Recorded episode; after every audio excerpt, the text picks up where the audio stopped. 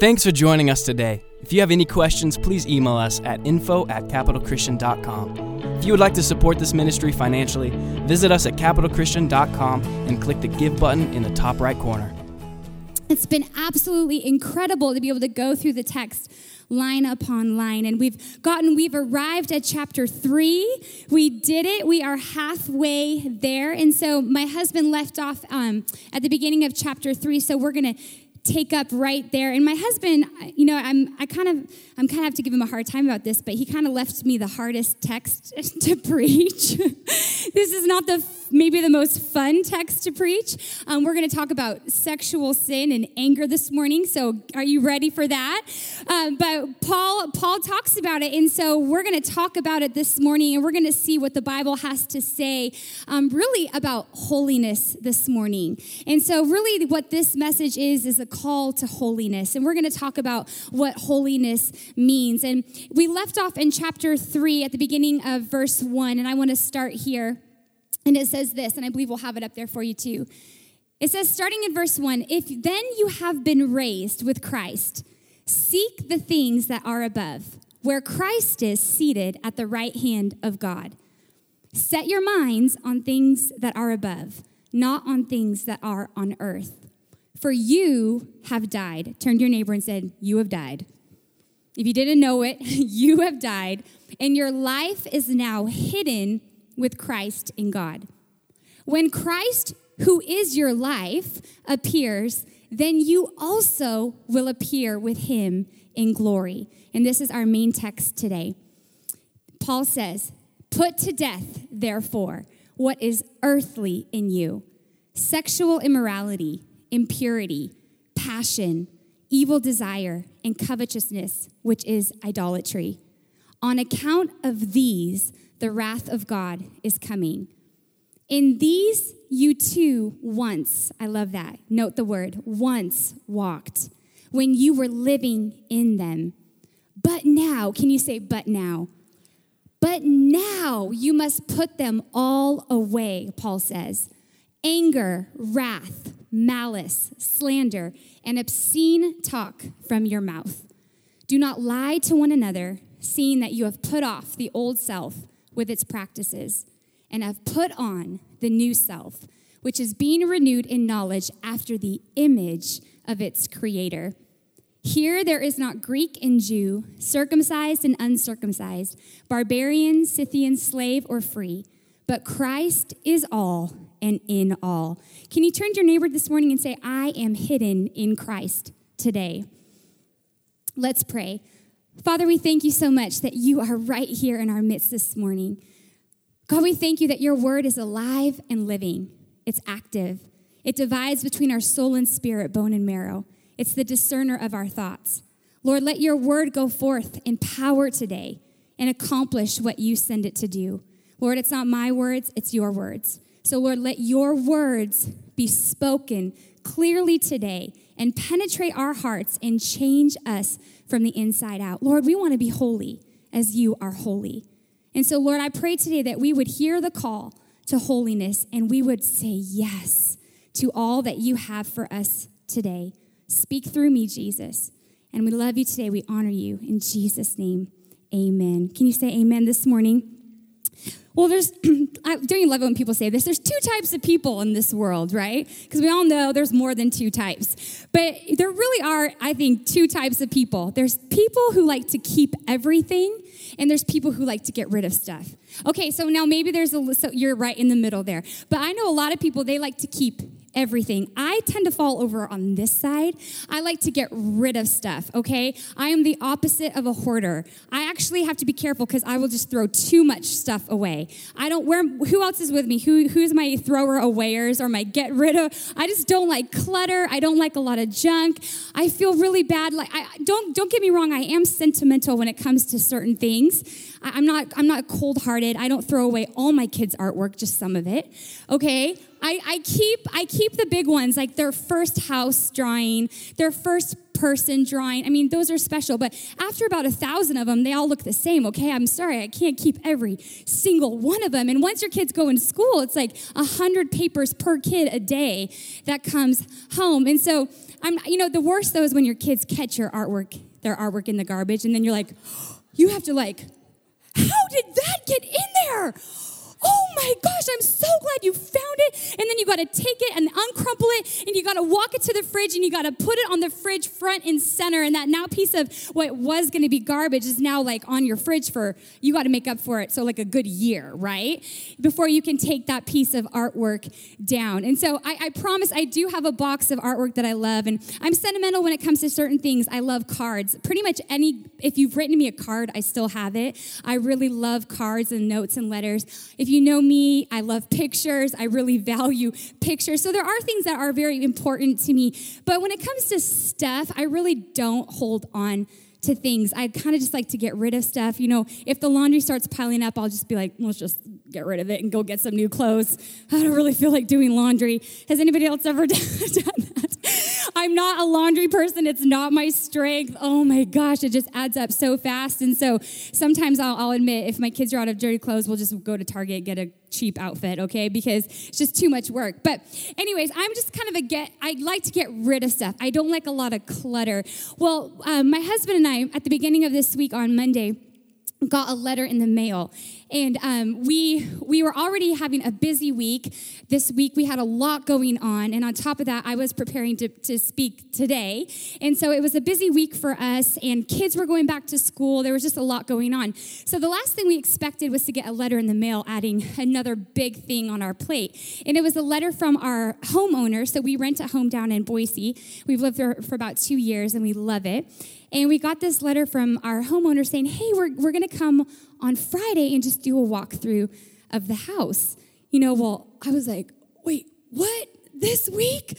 Oh my gosh, of all weeks. And so I called them and I just like, you know, I was like, a kind word turns away wrath, you know, like, let's just be kind and like, you know, hopefully they'll, they'll, they'll, I can negotiate with them. And I was like, is there any way, you know, this week's a busy week for us? And they're like, no, sorry, we're coming on Friday. But how many of you know sometimes these things are blessings in disguise? Because God will sometimes take the give us something we don't want, give us notice for something we don't really want to deal with. But it's actually a gift because it causes us to get it done. Because at the beginning of this summer, I had a, huge to do list. And on that to do list was I really wanted to get our garage cleaned out. Our garage, probably like many of yours, has become a dumping ground just for stuff. And so I, I couldn't handle it. I wanted to just declutter it and get rid of it all. And our backyard, I'm sorry, my husband and I, we don't claim to be landscapers. We're not, we're not gardeners. We're not yard people. Our yard had gotten shamefully pretty atrocious, and so it was pretty bad. So these were projects that I had had on my summer to do list to get done, but I love summer. I live for summer, and I wanted to. Summer goes too fast. It really does. And so I wanted to soak up every ounce of summer with my kids. And so we were hardly even home this summer. So my to do list didn't get done. Well, how, wouldn't you know it? The Holy Spirit, He's faithful. He gave us a fun summer, but then the second our kids went back to school, He said, okay, it's time to get it done. And so we, it forced us to do it. And so we had a, on top of a busy week, we had to go into full cleaning mode, cleaning out our backyard, doing, cleaning out our garage, doing dump runs. Okay, I know I'm an odd duck, but I love a good dump run. Is anyone else with me?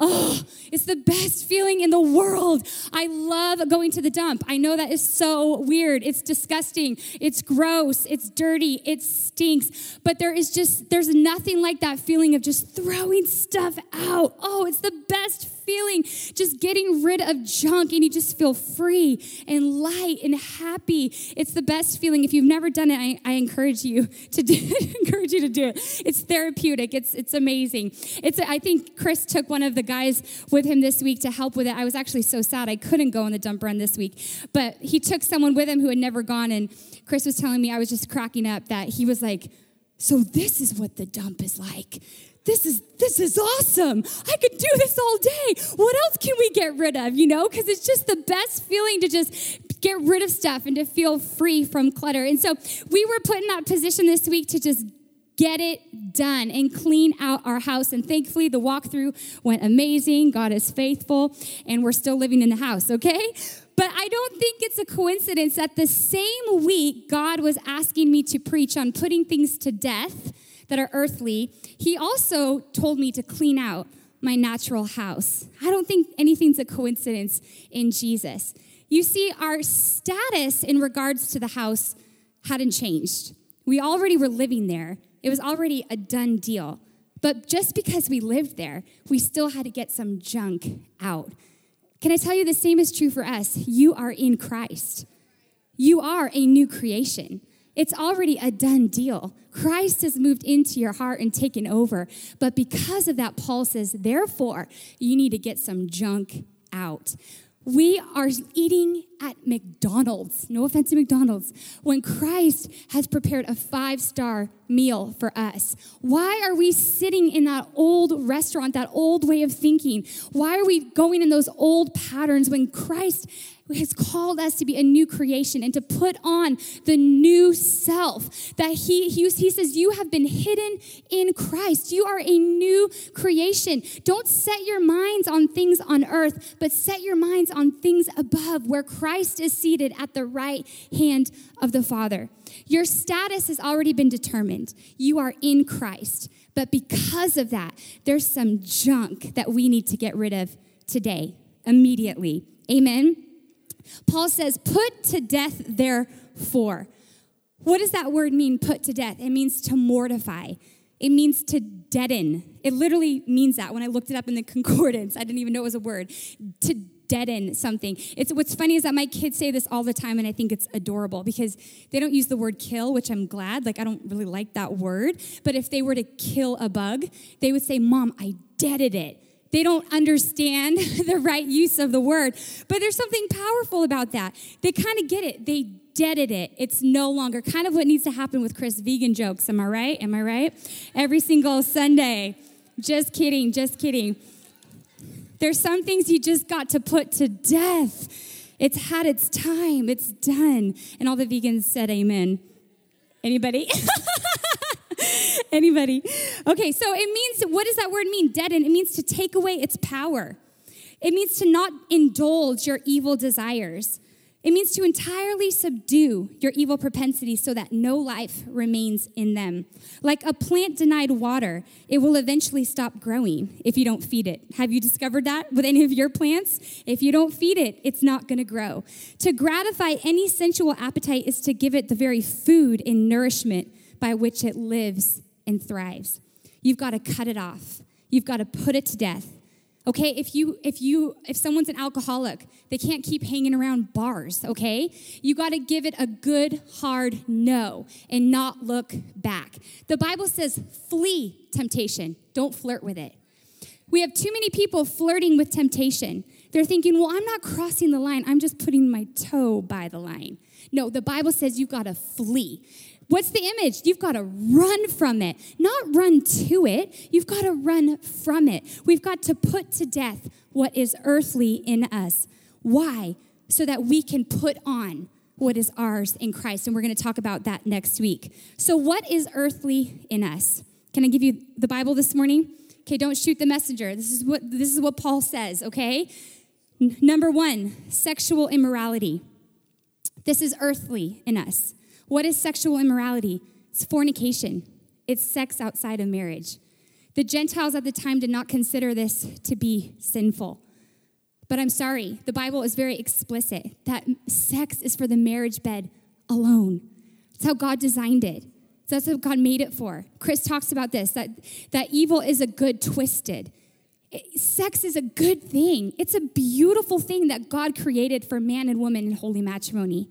But what does the enemy do? He takes something good and he cheapens it, he twists it, he perverses it. He takes something that God has called good and holy and beautiful and he cheapens it and makes it cheap. There's no other word, no other way to say it. And so Paul is explicit sexual immorality. This is earthly in us. We are not to participate in it. Impurity, he says. This is all other impure and unclean actions, such as adultery, incest, and every other unnatural lust. He goes on to say, passion. What does this mean? Is this, is this good passion? It's not what you think. It means inordinate affection. It means an unnatural and excessive desire or lust for something or someone that you cannot be reasoned out of. What is it says Paul says put to death in you evil desire. This is a longing for what is forbidden. It's every fleshly desire and lust for that which does not belong to you, but is another man's property, wife, or goods, or anything that is his. And lastly, he says, put to death covetousness. This is sexual greed, fantasy. It's never having enough. It is actually remarkable that Paul always ranks covetousness with these base and detestable passions, meaning that covetousness actually steals and secures for itself the affection that properly belongs to God and is therefore idolatry. Of all of the base and earthly passions, this is the one which most dethrones God in our soul.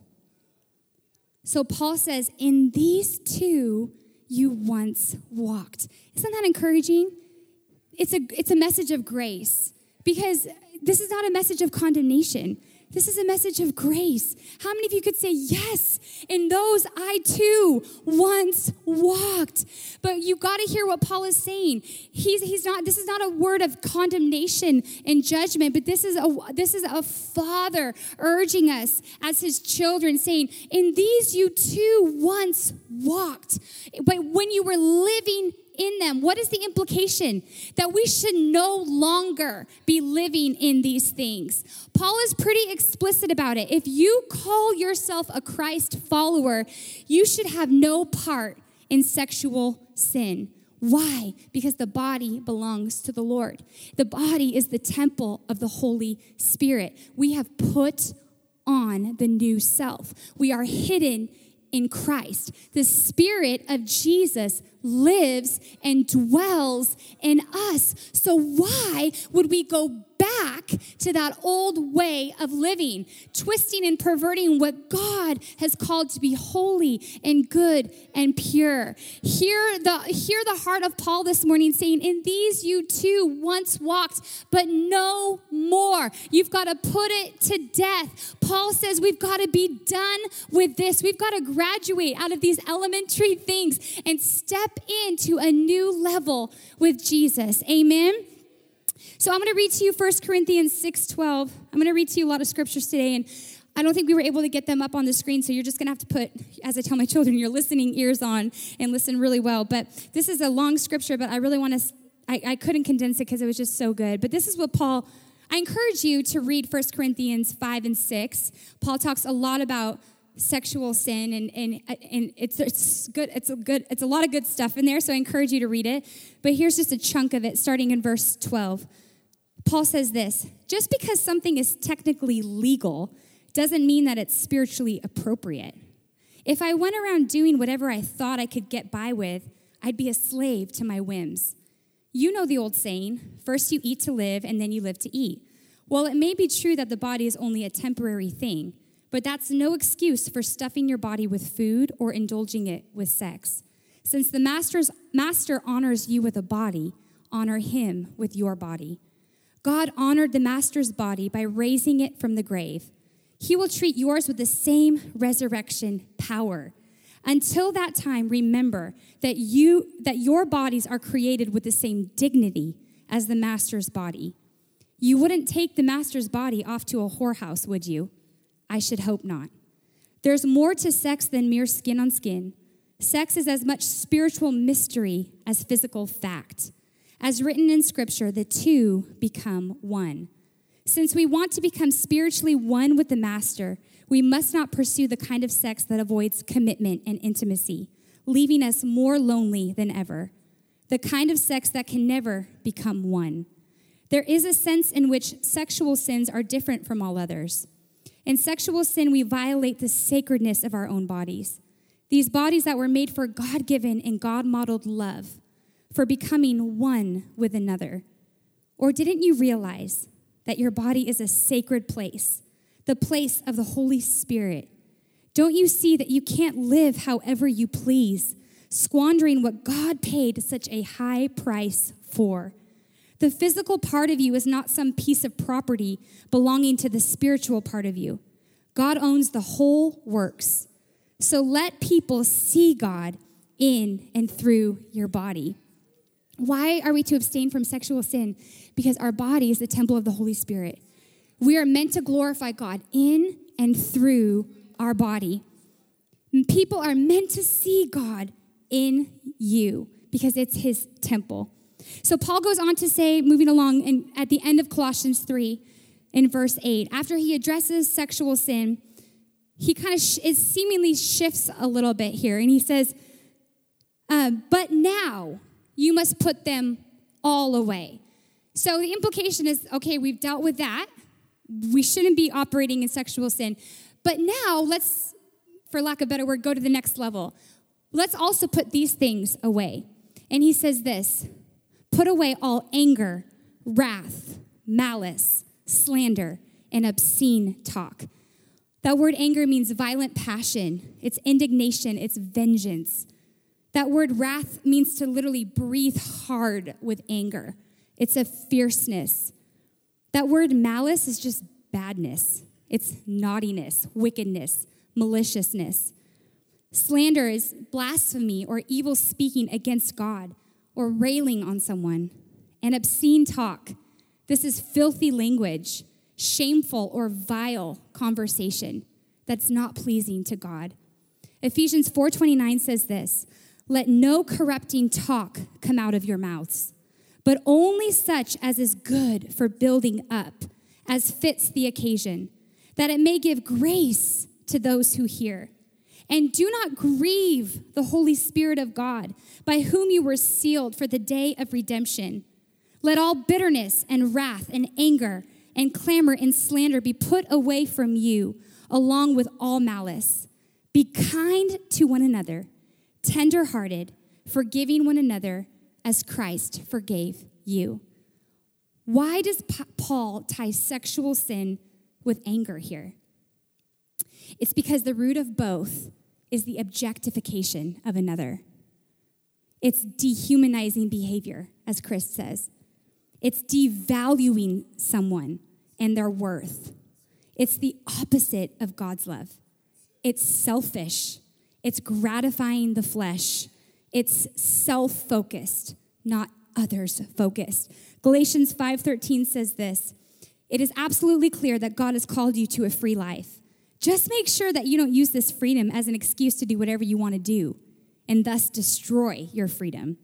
Rather, use your freedom to serve one another in love. That's how freedom grows. For everything we know about God's word is summed up in a single sentence love others as you love yourself.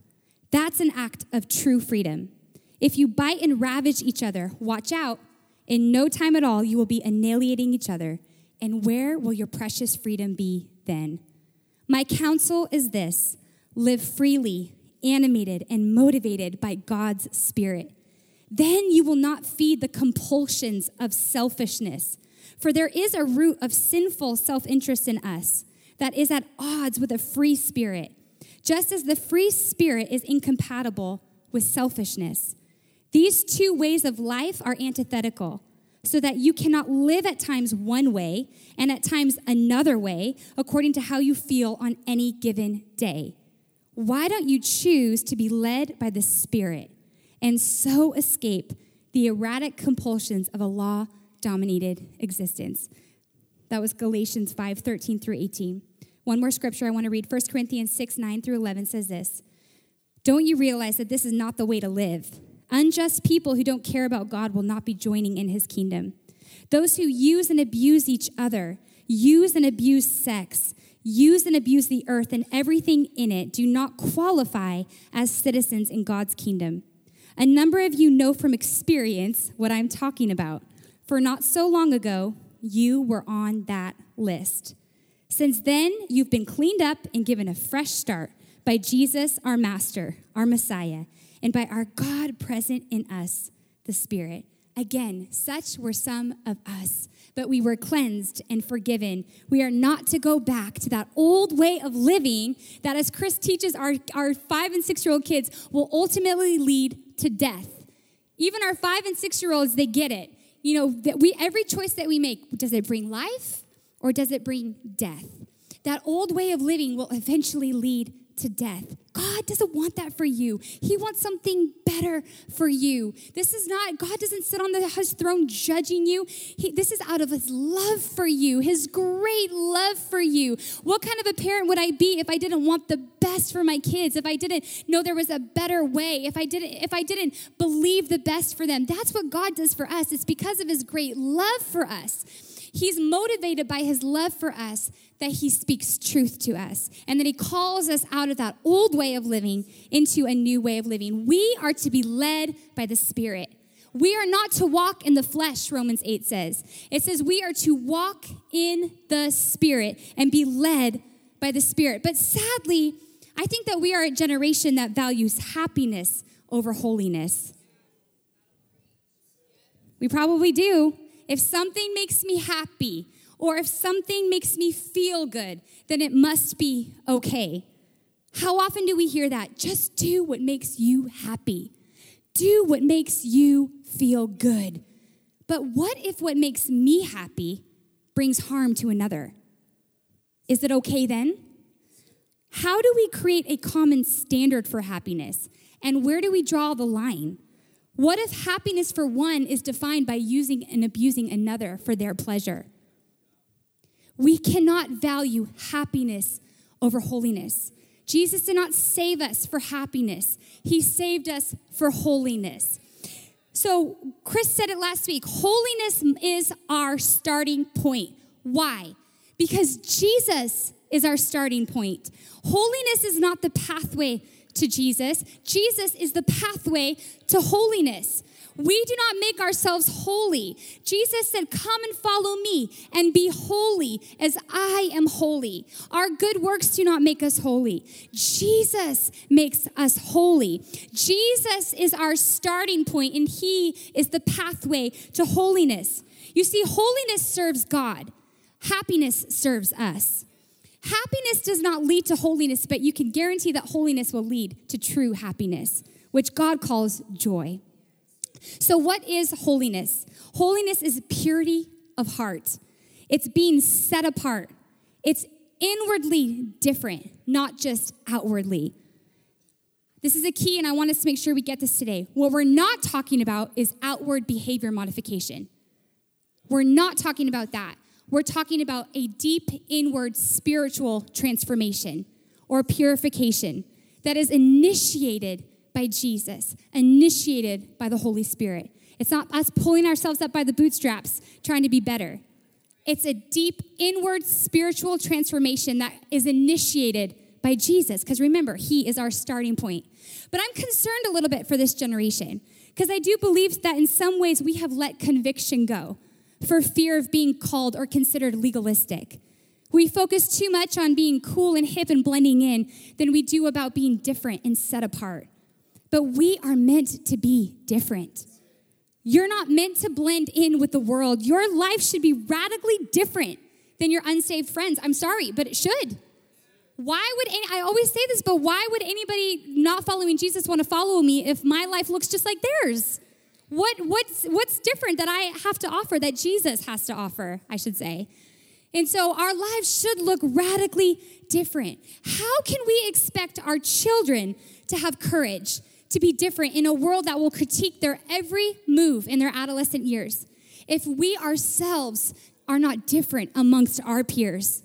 You see, Paul is urging us to put to death that which is earthly in us so that the world can see Jesus in us. That is why. If, if these earthly things remain, then Jesus cannot be seen. But God wants Jesus to be seen through us. And so, therefore, we have to put to death some things. It says, I can't, I'm, I lost the reference, but it says, do not be conformed to the patterns of this world, but be transformed with the renewing of your mind. Again, we're talking about transformation, heart transformation. Can I ask all of us some hard questions today. I'm asking myself too, and the Holy Spirit's been challenging me on these things. What are the shows and images that you're flooding your soul with? What is the music that you're filling your mind with? What are you putting inside your body, the temple of the Holy Spirit? What inappropriate thoughts are you thinking about that person? What language is coming out of your mouth when no one else is around? Remember, this is not about modifying behavior, it's dealing with the heart. And we all need this. Jesus said, You will know them by their fruit. We must let the Holy Spirit continue to convict us and make us holy as Jesus is. And the closer we walk with Jesus, the more we should see our need for holiness. Conviction should increase, not decrease. Isaiah said when coming face to face with God, Woe is me, for I am undone, because I am a man of unclean lips, and I dwell in the midst of a people of unclean lips. The closer we get to Jesus, the more we should see our need for Jesus. But remember when we first started off walking with Jesus, man, it's like we, we, we threw this away, we threw that away, we threw this away. And then the more we walk with Jesus, it just seems like that just kind of diminishes a little bit. But really, it should only increase. The closer we get to Jesus, the more conviction should come, the more loving correction should come. Because why? Because he's making us holy as he is holy. Can I ask you a question? If you found out someone that you really respect and admire. Maybe it's a leader in, in the field that you're in. Maybe it's an expert in, in, in the job that you work for or the interest that you have. Maybe it's the president of the United States. Maybe it's someone, a pastor, or someone you watch on TV. Someone you really respect and admire. If you found out that in one hour they were going to be at your front door, can I predict what would probably happen? if you're like me, you would go into raging cleaning mode, right? You would just start throwing things in closet. You would get rid of the mess. You would clean up your kids. You'd clean up the dog. You'd put on your best outfit. You'd put a smile on your face. Why? Because you want to put your best foot forward, right? Why? Because that person that you respect and admire makes you want to be better and suddenly makes you realize how you can be better. How much more should we do this with Jesus? How much more? And He walks with us every single day, every single moment. It's not about behavior modification. It's not about just being better, but it's because we walk closely with Jesus. We want to be more like him. Amen. Last year, the Holy Spirit really challenged Chris and I in some areas in our life. And uh, quite a few areas that the Holy Spirit was speaking to Chris and I. And I'm going to use one as an example. But and we and what's crazy is that we didn't even talk about it. We didn't even know in separate. We didn't know that the Holy Spirit had spoken to each of us individually about this. We just both had heard from the Holy Spirit and just kind of started doing it on our own. And it wasn't until three, about three or four months into it that we realized we both were doing it. And again, this is not about the issue. This, is, this might not be something for you. This is, a, this is a personal conviction for us from the Holy Spirit.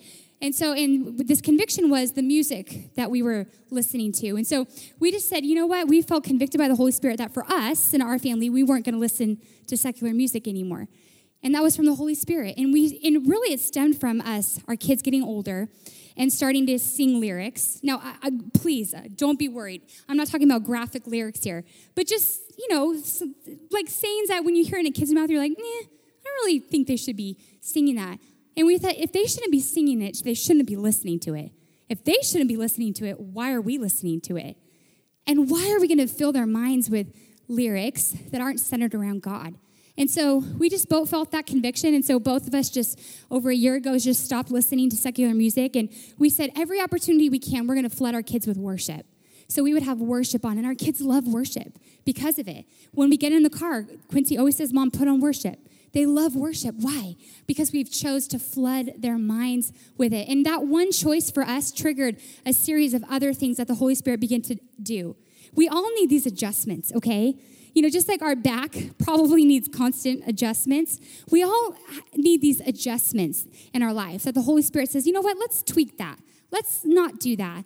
let's change this, okay? And so for us, that one decision triggered a series of events that the Holy Spirit was just working on in us. And we all need that. Amen? So Paul is dealing with the heart in Colossians 3 here. What does this mean? We got to move on. Matthew 5 8 says this Blessed are the pure of heart, for they shall see God. Two parts to this it's inner moral purity, as opposed to just the image of purity. It's a deep inner moral purity. And number two, it's a single, undivided heart. It's those who are utterly sincere and not divided in their devotion and commitment to God. They are single minded in their pursuit of God. James 4 8 tells us that the double minded need to purify their hearts. So, therefore, there is a connection between the impure heart and the double minded man. Double minded people, James tells us, are tossed to and fro with the wind. Why? Because they have one foot in and one foot out. They are not completely devoted to God. So, purity and holiness is the inner core of a person, it's the heart of who we are. It's the thoughts and the motivations. It's not content with simply right actions, but asks for integrity in the doing of those actions. It's a consistency between the inner springs of one's conduct and the conduct itself. It's see, Psalm 24 tells us that it's not enough to just have clean hands, but we also must wash our hearts of wickedness and not allow any secret heart impurities. It says, Who shall ascend the hill of the Lord, and who shall stand in his holy place? He who has clean hands and a pure heart. For such is the generation of those who seek him, who seek the face of the God of Jacob. Blessed are the pure of heart, for they shall see God. You see, in this beatitude, the truly pure of heart receive the most wonderful reward greater intimacy with God than they could ever imagine.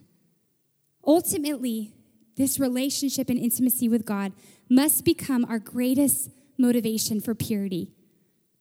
Not greater than a fear of getting caught or consequences from impure living.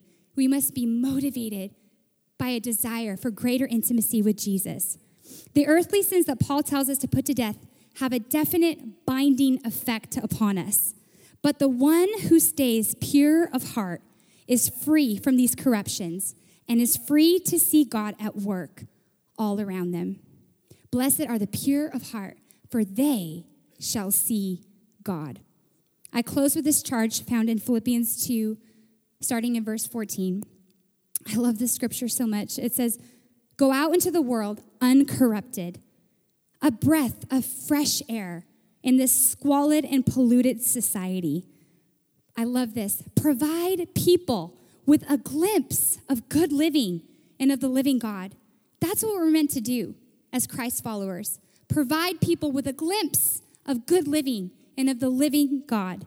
We are to carry the light giving message into the night so that I will have good cause to be proud of you on the day Christ returns. You will be the living proof, Paul says, that I did not go to all this work for nothing. You see, this world is full of crookedness and perverseness, it's polluted air. And the more crooked and perverse others are among us, the more we are to guard to keep ourselves pure and blameless. This is why the Bible urges us over and over to guard our hearts. For out of our heart springs every issue of our life. You see, we are to be blameless before men and sincere towards God. We are to live our lives in such a way that no one should have even any question or occasion to question our lifestyle. Our goal should be to endeavor not to, to just not sin, but to not even come under the suspicion of it. We are to be blameless. As Christ followers, we are to be the fresh, clean air in a polluted, corrupt world. We are to be untainted, uncorrupted, unpolluted, clean and pure. We are meant to be the air purifiers, bringing fresh, clean air. We are meant to be the luminaries of heaven, bringing light all around us. Paul says, Put to death, therefore, that which is earthly in you, so that you can put on what is yours in Christ. Can I ask you a question as we close today? What area in your heart or life is the Holy Spirit calling you to be different?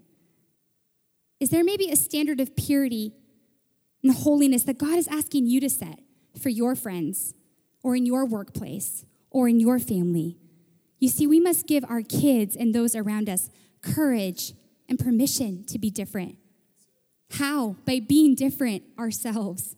The greatest thing I've come to realize that I can pray over my kids, and I've begun to pray this over them God, give them a pure heart, for then they shall see you. They shall see you, and through them, others will see you. God is asking us today to come higher. The Holy Spirit is speaking to all of us today to be holy and pure as He is. Remember, it's Jesus who initiates, who leads us in this. And I believe that the Holy Spirit has been speaking to some of you. Maybe He's been speaking to you during this message, or maybe He's been speaking to you for a while. But like Adam and Eve in the garden, goes all the way back there. We believed a subtle lie. What did, what did the Satan do? He came to Adam and Eve in the garden and he said, Did God really say? Can I tell you the enemy will do that to you? Did God really say you can't eat that? You can't have that? You can't listen to that? You can't watch that? You can't wear that? Did God really say that? Come on. And besides, you're better than most. It's a scary lie to believe because, can I tell you, people are not our standard setter. Jesus is our standard setter. It's not about being better than most, it's not about being good enough. It's about being like Jesus. It's about becoming more and more like Jesus every single day. So, when was the last time you let Jesus, the Holy Spirit, correct you? When was the last time you really felt conviction or you felt challenged in your thinking? It really should happen quite often as we walk with Jesus, probably even every single day, because none of us are perfect. We are far from perfect, and none of us have fully arrived. But let's strive to be like Jesus. As we walk closer with him, let this let this let that be our motivation. Not fear of consequence or fear of getting caught, but a desire for greater intimacy with Jesus. And in that in that intimacy with Jesus, holiness comes. Purity comes.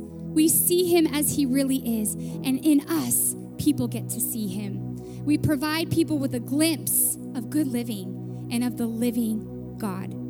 So I want to ask you today what is the Holy Spirit speaking to you? Is there an area in your heart that you realize, you know what? I haven't really let God in. I haven't let God really deal with that. God's been speaking to me about this, or God's been trying to show me this, but I've kind of pushed it aside. I believe that lie. Did God really say? Can I tell you? God is speaking to us all the time. He is always challenging us, causing us to come to a higher level. It's us who aren't listening, it's us who aren't dialing in, who aren't tuning in. So I want to encourage us today let's draw close to Jesus. And as we draw close to Jesus, He will make us holy as He is holy. I'm going to close with reading Psalm 51. And then we're going to close in prayer. And I want us to sing one more song before we end today. But if you could go ahead and close your close your eyes, bow your heads. I want to read this psalm over us today and let this really be a prayer.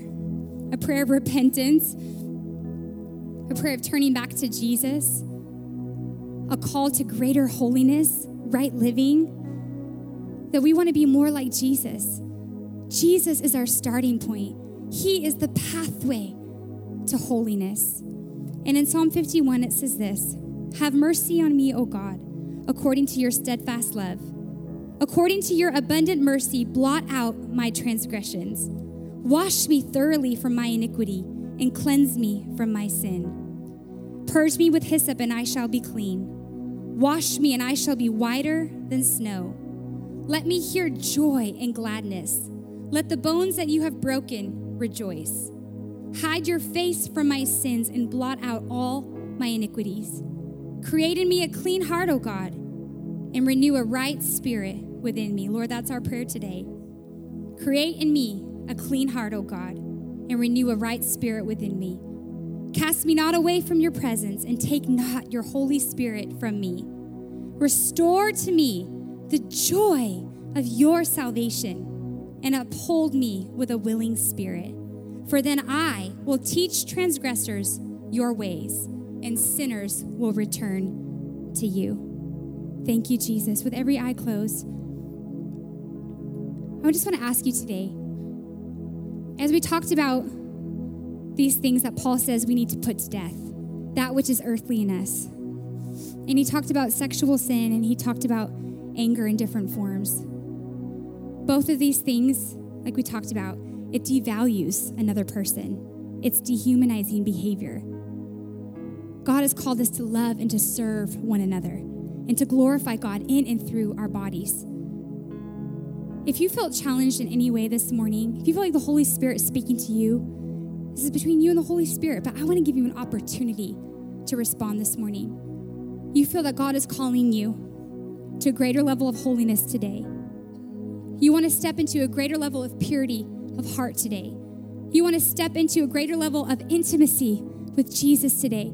For blessed are the pure of heart, for they shall see God. Maybe your heart's cry this morning is you just you want to see God. That's the cry of your heart. God, I want to see you. I want to know you as you truly are. Forgive me that I've I've tried to do it on my own. Forgive me that I've allowed these these things to corrupt my heart when you have called me to be like you. Lord, come and cleanse our hearts this morning. Forgive us of our sin. Remove it as far as the east is from the west. We just, we just want to be like you, Jesus. We want to be like you. And if you feel the Holy Spirit is calling you this morning, can you be bold this morning and just stand up? No one's looking around. This is between you and the Holy Spirit. Thanks for listening to this week's message from Capital Christian. We hope you will stay connected by following us online. To find out more information, visit us at capitalchristian.com.